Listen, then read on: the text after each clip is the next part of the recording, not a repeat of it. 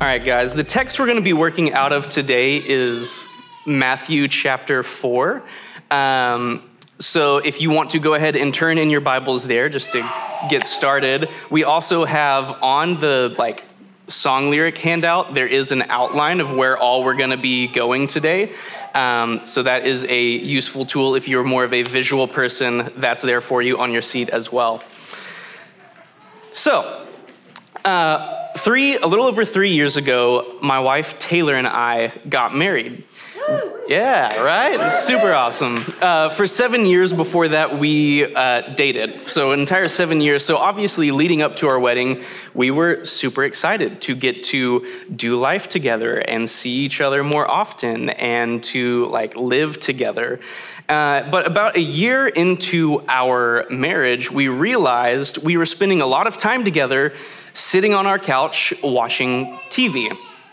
Um, and we were sitting, we were in the same house, on the same couch, but we were actually spending less quality time together than we had in an enti- entire eight years prior of relationship to each other.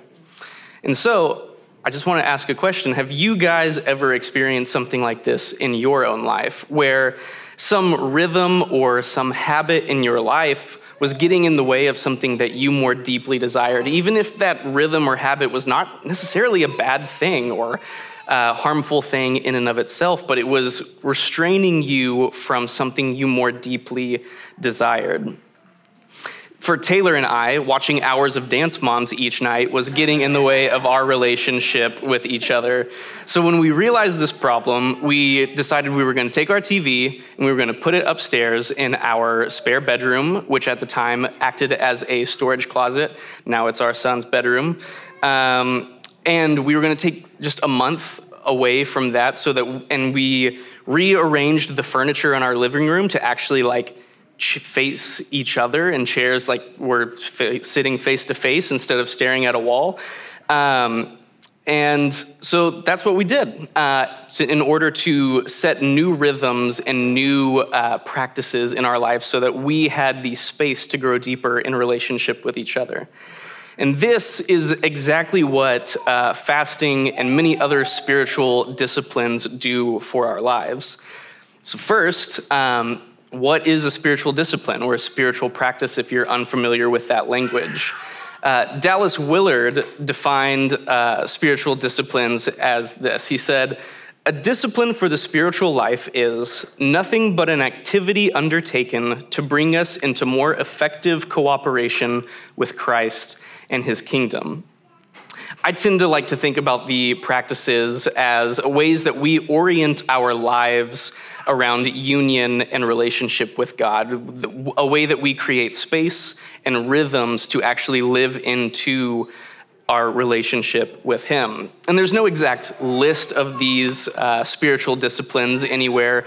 Different people have compiled different lists, and things you'll commonly find on a list of spiritual disciplines or practices would be things like prayer or scripture, silence and solitude, community, Sabbath, worship, confession, celebration, and what we're going to be talking about today specifically is the practice of fasting. Fasting is a practice of abstinence, which all abstinence means is that you are restraining yourself from indulging in something. And that could be literally anything. Um, so it could be TV, it could be social media, it could be alcohol. And in the case of fasting, we're abstaining from food specifically. So, uh, abstinence can be practiced in the short term or the long term. So, short term abstinence, uh, you know, you would set aside 24 hours, a week, a month, a year, however long you decide to abstain from whatever it is, in order to reset the disordered desires of your heart and to make space for God or whatever other relationship. Uh, you can also practice abstinence as a long term, lifelong discipline. Um, as a lifestyle choice or out of submission to God and His will. Uh, one that comes to my mind is uh, the monastic vow of celibacy, where people make this vow to abstain from sexual relations in order to have more space and time with God. Um, an act of abstinence is just a way to remove things from our lives that have gotten in the way of our relationship to God. Uh, as W.R. Inge says, it is necessary that we should steadily resolve to give up anything that comes between us and God. I think this is kind of what Matthew, or yeah, uh, what Jesus was getting at in Matthew when he says, If anyone would come after me, let him deny himself and take up his cross and follow me. Nilo water. So, there's fasting in the short term, fasting uh, well, fasting is a short term practice of abstinence where for a set period of time, we decide to abstain from food in order to create space for God in our lives. So, we're going to take a look at this verse, uh, these verses in Matthew chapter 4, where you guys are opened up to. We're going to look at verses 1 through 4, and then we're going to take a deep dive into three reasons why we fast that I kind of see here in this text. So, Matthew chapter 4. Then Jesus was led up by the Spirit into the wilderness to be tempted by the devil. And after 40 days and 40 nights of fasting, he was hungry. And the tempter came to him and said, If you are the Son of God, command these stones to become loaves of bread. And Jesus answered him, It is written that man shall not live by bread alone, but by every word that comes from the mouth of God. So here we've got Jesus post his baptism and before he really jumps in and starts his ministry, the Spirit drives him into the wilderness where for 40 days he spends time in solitude and is fasting for 40 days and most certainly is spending some time in prayer. So, the three kind of takeaways I want you guys, or that we're going to look at from this uh, passage, uh, they're kind of outlined on that thing there, but fasting as a means of taming our flesh, fasting as a way of hearing the Lord more clearly, and fasting as a way of feasting on the Lord. So let's just jump right in. Number one, fasting as a way of taming our flesh. I had a much longer title for this number one that I really like. That was uh, fasting as a means of self denial, taming our flesh, and combating the devil. I just thought it was a little more like punk rock, you know? Um, but in the New Testament, there's this idea of the flesh, uh, or in the Greek, it's sarx.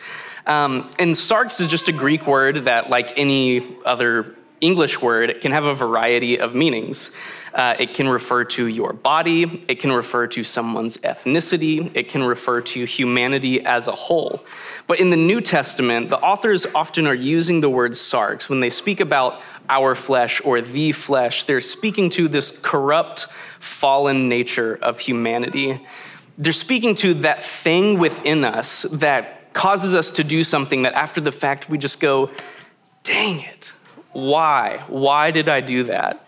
And Paul has some notoriously confusing words on this exact topic. In Romans 7, he says, For I know the thing, for, for I know that nothing good dwells in me that is, in my flesh, in my sarx. For I have the desire to do what is right, but not the ability to carry it out. For I do not do the good that I want, but the evil I do not want is what I keep on doing.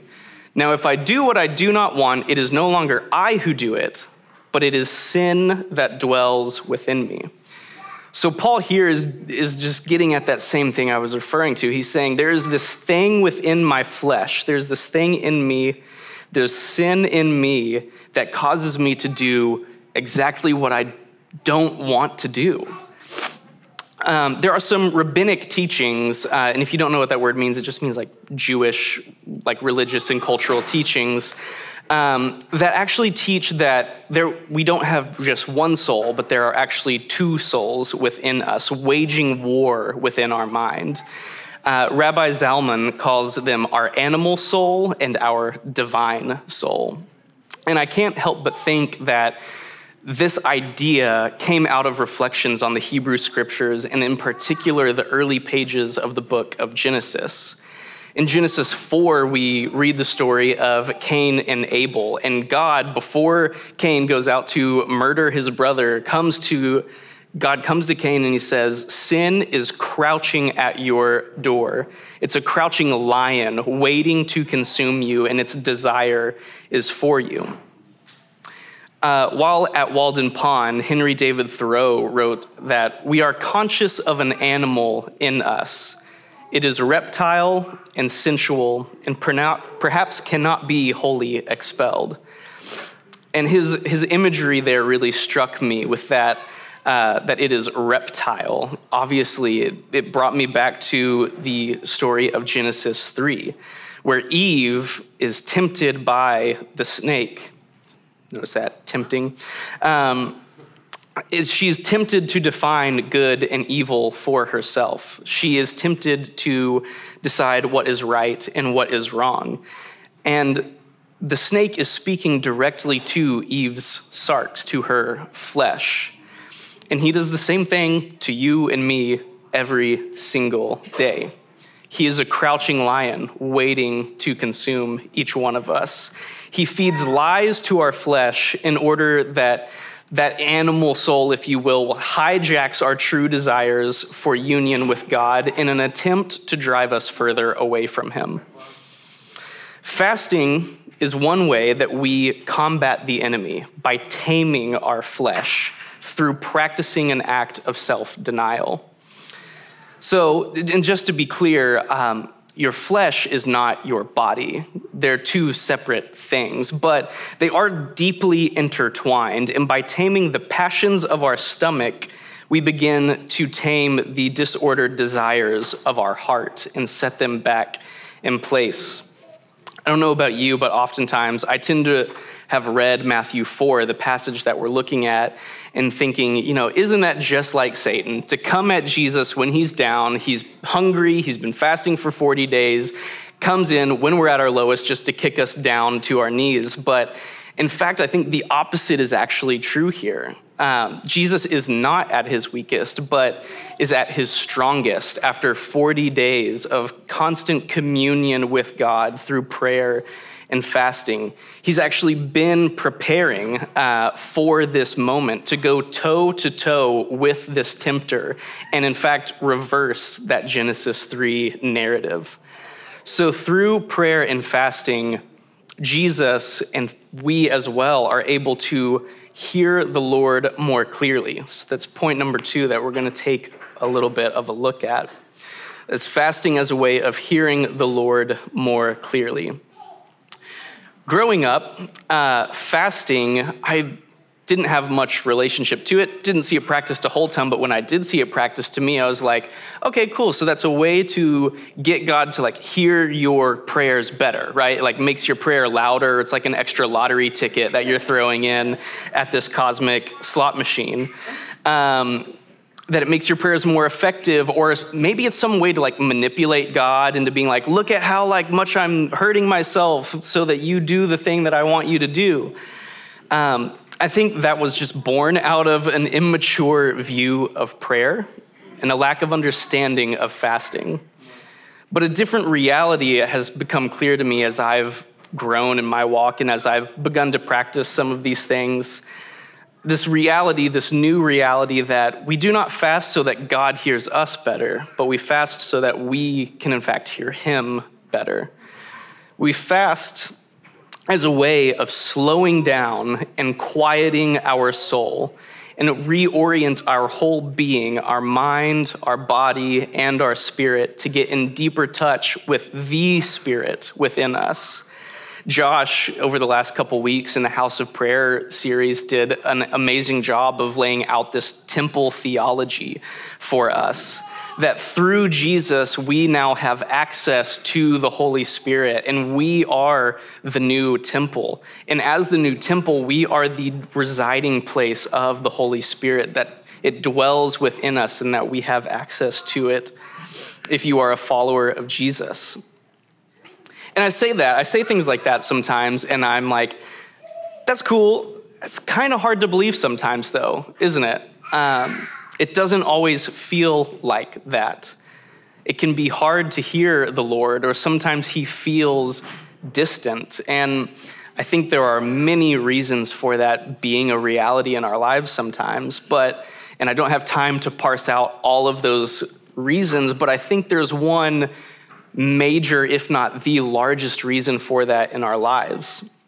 We live these busy, fast paced lives that are just go, go, go. We wake up, and throughout the day, we don't actually take time to sit and be still and pray and talk to the Lord, let alone listen to Him. And then we reach 10:30 at night and we're just tired and I go, "Okay, Lord, I know I didn't spend much time with you. I'll just sit here for like a second and I'll do better tomorrow. I promise tomorrow I'm going to set some more time aside." And I know I fall into that same lie often. But fasting is a way to intentionally remove some of this noise from our lives in order to refocus on and hear God more clearly through the act of abstaining from food. So, like me and Taylor, realizing there was this thing in the way of our relationship, decided to remove it for a time in order to cut through the noise that was in our lives and to clear the clutter and create space by rearranging the interior of our hearts. Uh, I have a buddy. Good. That's great. I thought you guys should know. Uh, there's this guy, buddy of mine, whose name is Claude, and he's actually a member over at the cannery. Uh, and he is a wicked dude. Um, but he was visiting our house church one time, and we were talking about fasting, and he had just finished up a season of fasting himself, and he was talking to us, and he was just like, you know, when I fast, after a while, it's like my eyes open up. Um, and Claude is not blind. He's not walking around with his eyes closed half the time. What he's speaking to is this clearing of this spiritual fog that gets in our way as we just are so focused in on the day to day. I know that's the reality for myself, but his his story reminded me of the imagery uh, in Acts where Paul encounters the risen Jesus on the road to Damascus. And after this encounter, where he realizes his heart and God's heart were not in the same place, Paul was stricken with blindness, literal blindness, and then fasts for three days and three nights. And when he arrives in Damascus, a church leader named Ananias comes and prays over him, and immediately, the scripture says, something like scales fell from his eyes, and he regained his sight. And then he rose and was baptized. And while there's a lot more going on in that story, and the Spirit of God is doing some really cool stuff, and obviously, like I said, Paul was afflicted with literal blindness, not this like proverbial blindness. I think that imagery is beautiful, that coming off of a fast where Paul had realized he was out of touch with the heart of God, that the, these scales, his, his eyes were then opened, and he goes on to write half of our New Testament uh, and plant a bunch of churches and do a lot of great things that a lot of us might not be here today if he didn't. Um, so, fasting is a way that we just say, God, my relationship to you is more important than food. My, our relationship, our dialogue, me listening to you is more important than food. And it's a way that we orient our entire being in prayer, which is the most important aspect of fasting and the third kind of thing I want to speak on is that fasting is a way of feasting on the Lord. Fasting is not just simply a practice of self denial for self denial's sake. You know, we're not ascetics up here just trying to harm ourselves or like put ourselves in such uncomfortable positions for no reason. We fast because we hunger for something deeper than food. Our hunger for God is stronger than our desire and our appetite for a meal. And as we fast, we deny the passions of our flesh and we quiet the noise of our soul, and we begin to hear the Lord more clearly and allow His Spirit to grow within us. This, that aspect, the Spirit growing in us, that is the bread and butter of fasting, pun intended. Um, Jesus, you know, in Matthew 4, where we were just looking, his rebuttal to the tempter is man shall not live by bread alone, but by every word that proceeds from the mouth of God. To fast is to just soak in the Lord's presence. Dallas Willard, again, to quote him, defined fasting as feasting on the Lord and his will.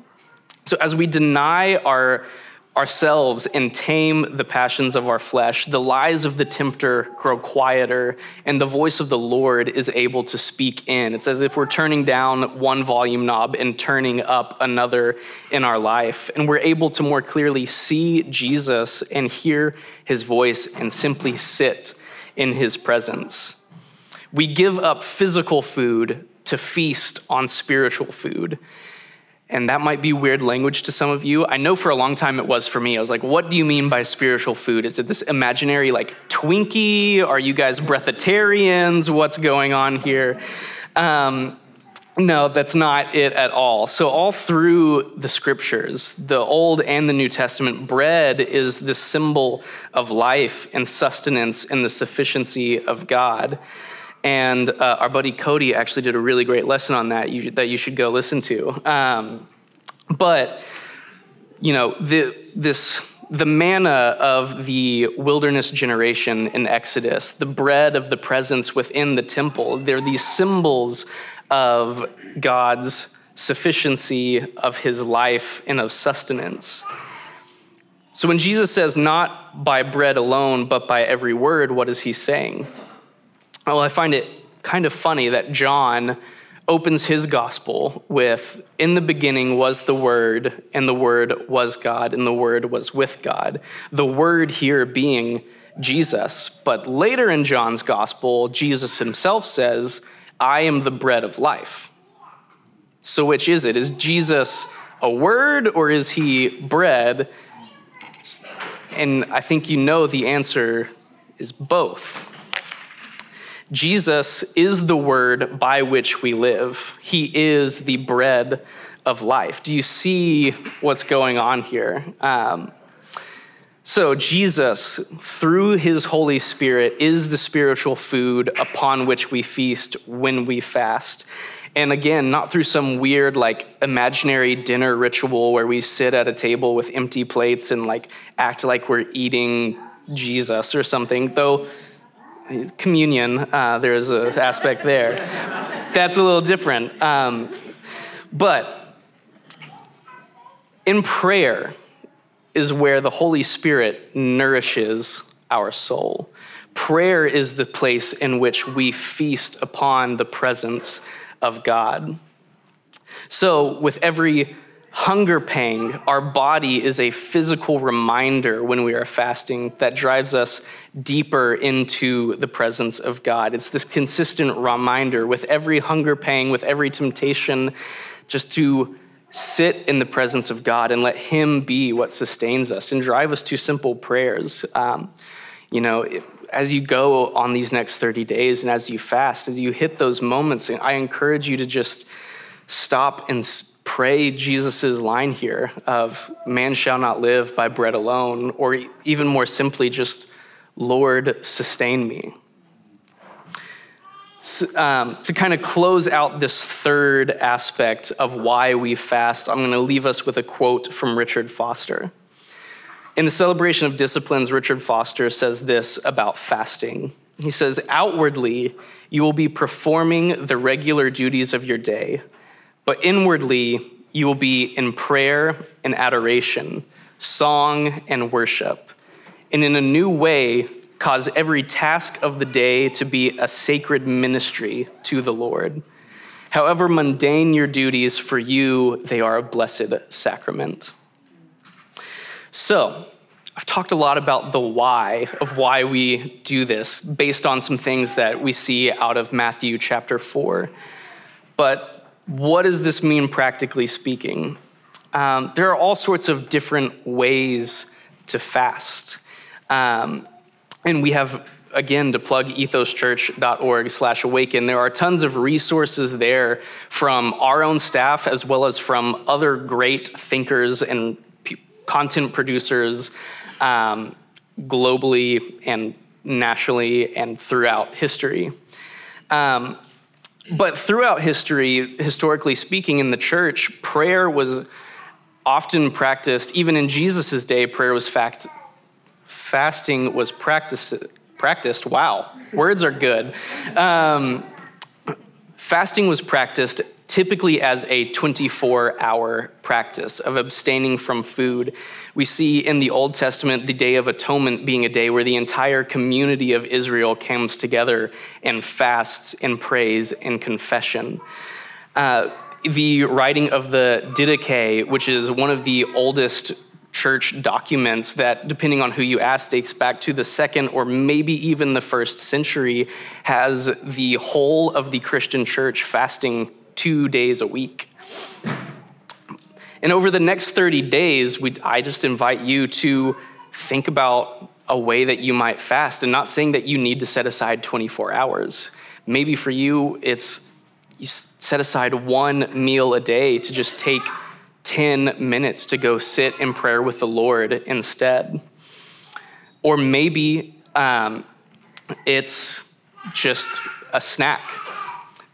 That's for you and the Lord to decide. But I know this, this practice of fasting can be a bit intimidating. Um, and I will do, give another plug here to Josh actually did some really great podcast content leading into the season of Awaken. And if you've not already listened to those, I highly encourage it, especially if you are new to fasting or wary of it or anything like that. But in the first episode, Dave Clayton makes a really great point of when you're choosing your fast to choose consistency over intensity oftentimes we can bite off more than we can chew. Um, yeah, there's another pun for you.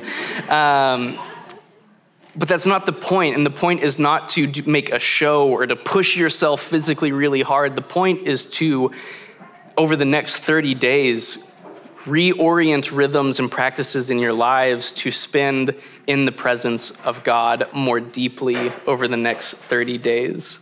So, if you're new to this or scared, and you but you want to try, start small. Maybe it is Dave suggests, you know, skip your mid-afternoon snack and spend 5 minutes in prayer.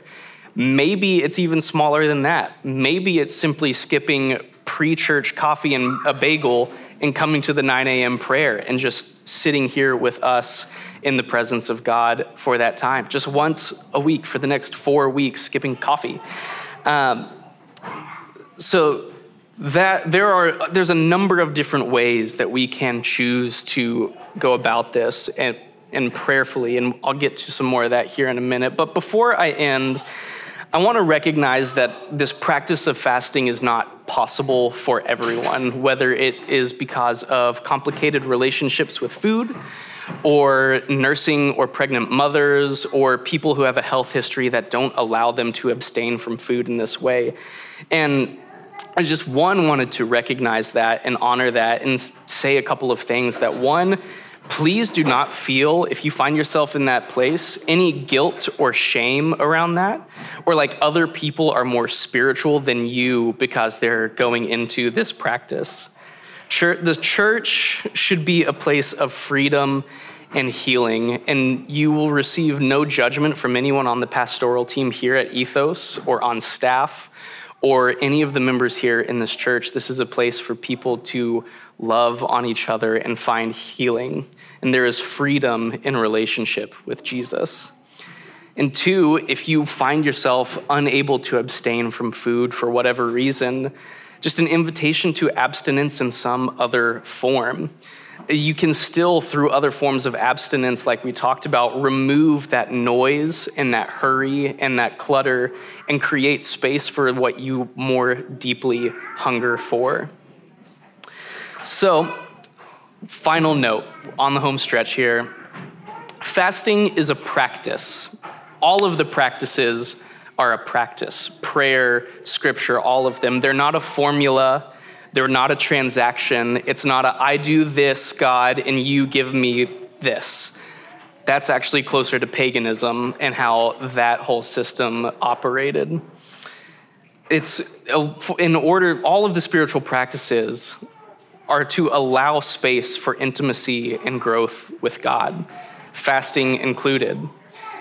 And sometimes, you know, if you do decide to step forward with us on this 30 day season of prayer and fasting, Sometimes you will feel this deep intimacy with God and this closeness and this richness, and some days it will probably be really rich.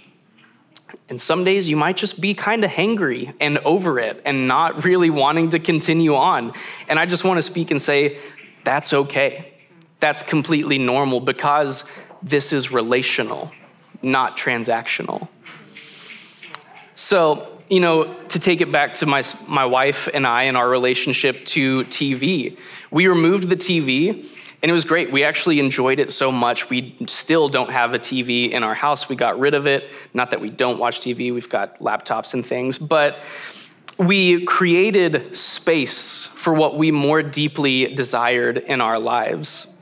And some nights are great. They're mountaintop nights where we sit and have dinner and have re- rich, deep conversations with one another. Other nights are more normal and we're just like taking care of Marlo and folding laundry. And other nights we fall into a temptation of just sitting on the couch and watching TikTok on phone, our phones, and that's almost worse than watching TV. but my point is, we've made space in our lives for what we actually truly long for in our relationship with each other. And that's all that fasting and the other spiritual practices are, is a way to create space to grow in intimacy with God. So I would encourage you in fasting and prayer, be faithful and be consistent, because over time it will pay dividends in your life.